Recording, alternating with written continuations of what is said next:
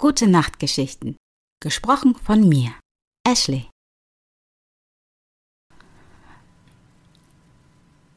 Morgens in Deutschland. Ich mache mich auf den Weg zur Arbeit. Hetze noch schnell zum Zug, weil mit dem Autofahren lohnt sich überhaupt nicht. Und quetsch mich nochmal mit rein. So viele Menschen. Es ist so laut, dass ich eigentlich schon gar keine Lust mehr drauf habe. Ich finde noch einen freien Platz. Die Menschenmenge leert sich. Ich habe noch gut 20 Minuten Fahrt vor mir, also kann ich mich doch etwas entspannen. Mein Blick schweift nach draußen und ich erinnere mich an meinen letzten Griechenlandurlaub. Ich liebe Griechenland wirklich. Und ich habe mir so viele Gedanken über die Mythologie gemacht. Die Göttin der Liebe. Gibt es sowas wie wahre, echte, leibhaftige Liebe? Ist das nur ein Mythos oder existiert das wirklich? Aphrodite, die Göttin der Liebe. Aphrodite ist die Göttin der Liebe, der Schönheit und der sinnlichen Begierde und wurde laut Mythos aus dem salzigen Schaum des Meeres geboren. Natürlich handelt es sich hierbei um keinen normalen Meeresschaum, sondern der Schaum soll von den Genitalien des Uranus erzeugt worden sein, als er gewaltsam von seinem Sohn Kronos entmannt wurde. Sie ist damit auch älter als ihre andere Götter Schwestern. Kythera soll die erste Stadt gewesen sein, die Aphrodite willkommen hieß, nachdem sie dem Meer entstieg. Der Name Aphrodite leitet sich entsprechend ihrer Geburt von Aphros, dem Schaum entstiegen, ab. Sie wird deshalb auch Schaumgeborene genannt.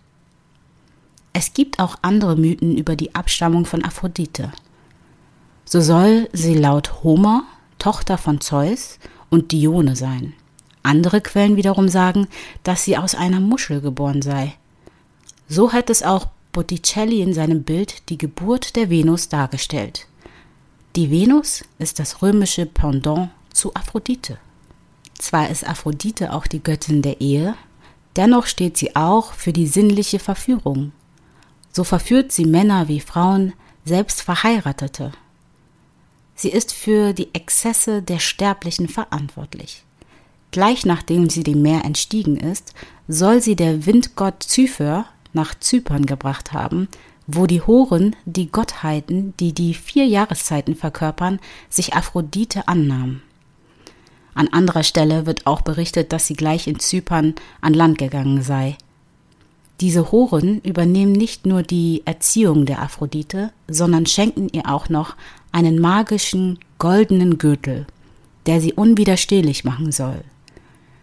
Laut einem anderen Mythos hat sie den Gürtel hingegen erst später von ihrem Gemahl Hephaistos bekommen. Wie dem auch sei, der Gürtel war sehr mächtig.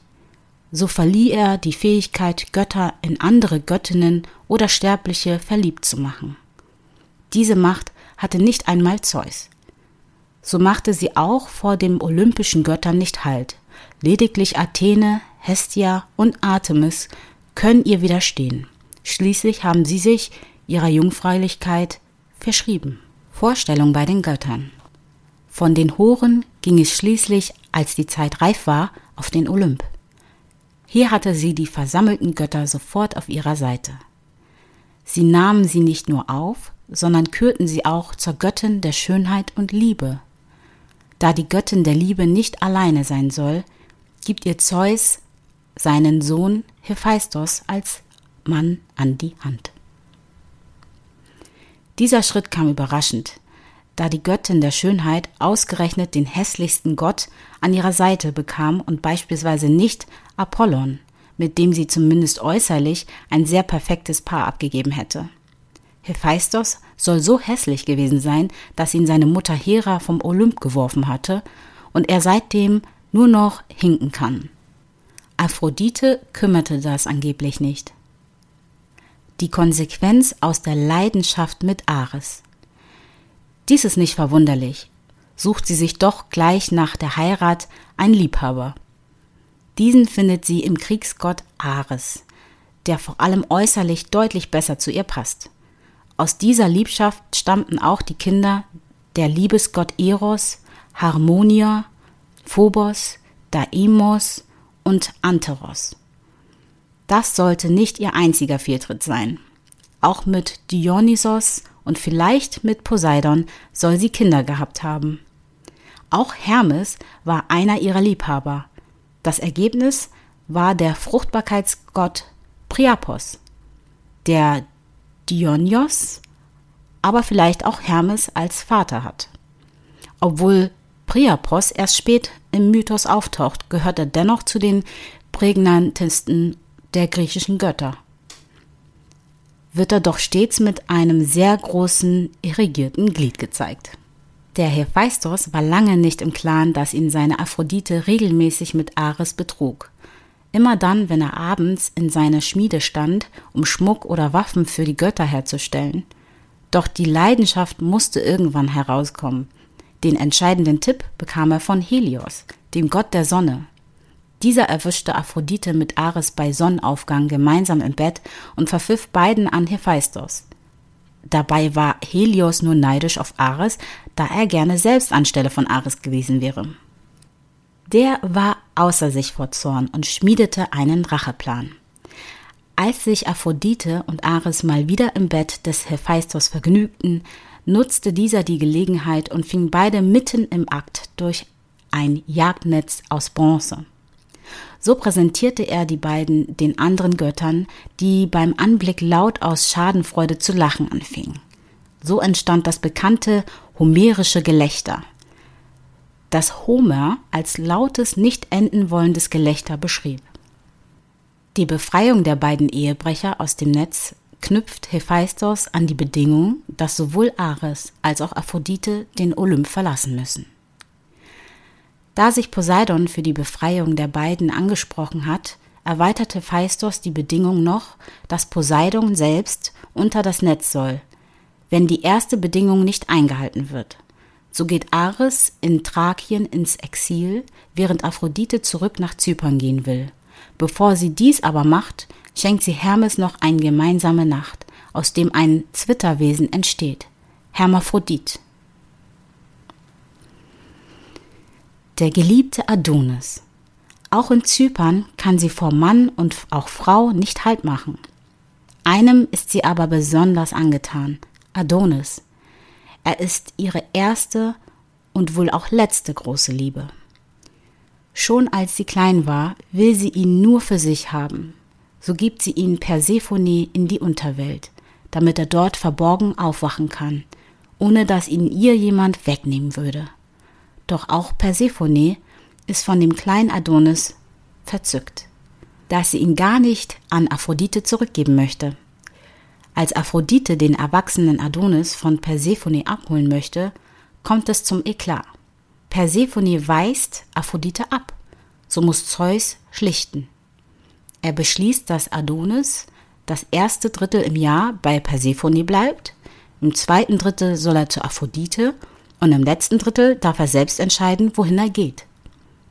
Persephone knüpft daran aber die Bedingung, dass Aphrodite nicht den magischen Zaubergürtel tragen darf, wenn Adonis bei ihr ist. Aphrodite stimmt zu, bricht aber gleich am ersten Tag ihr Versprechen, so dass Adonis ihr sofort verfällt. Es überrascht deshalb nicht, dass Adonis für das letzte frei verfügbare Drittel sich dazu entscheidet, dieses ebenfalls bei Aphrodite zu verbringen. Persephone kocht vor Wut wegen dem Verrat. Lieber möchte sie Adonis tot sehen, als dass er weitere Zeit mit Aphrodite verbringt. So wendet sich Persephone an Ares und steckt diesen, dass seine frühere Geliebte nun mit einem Menschen herummacht.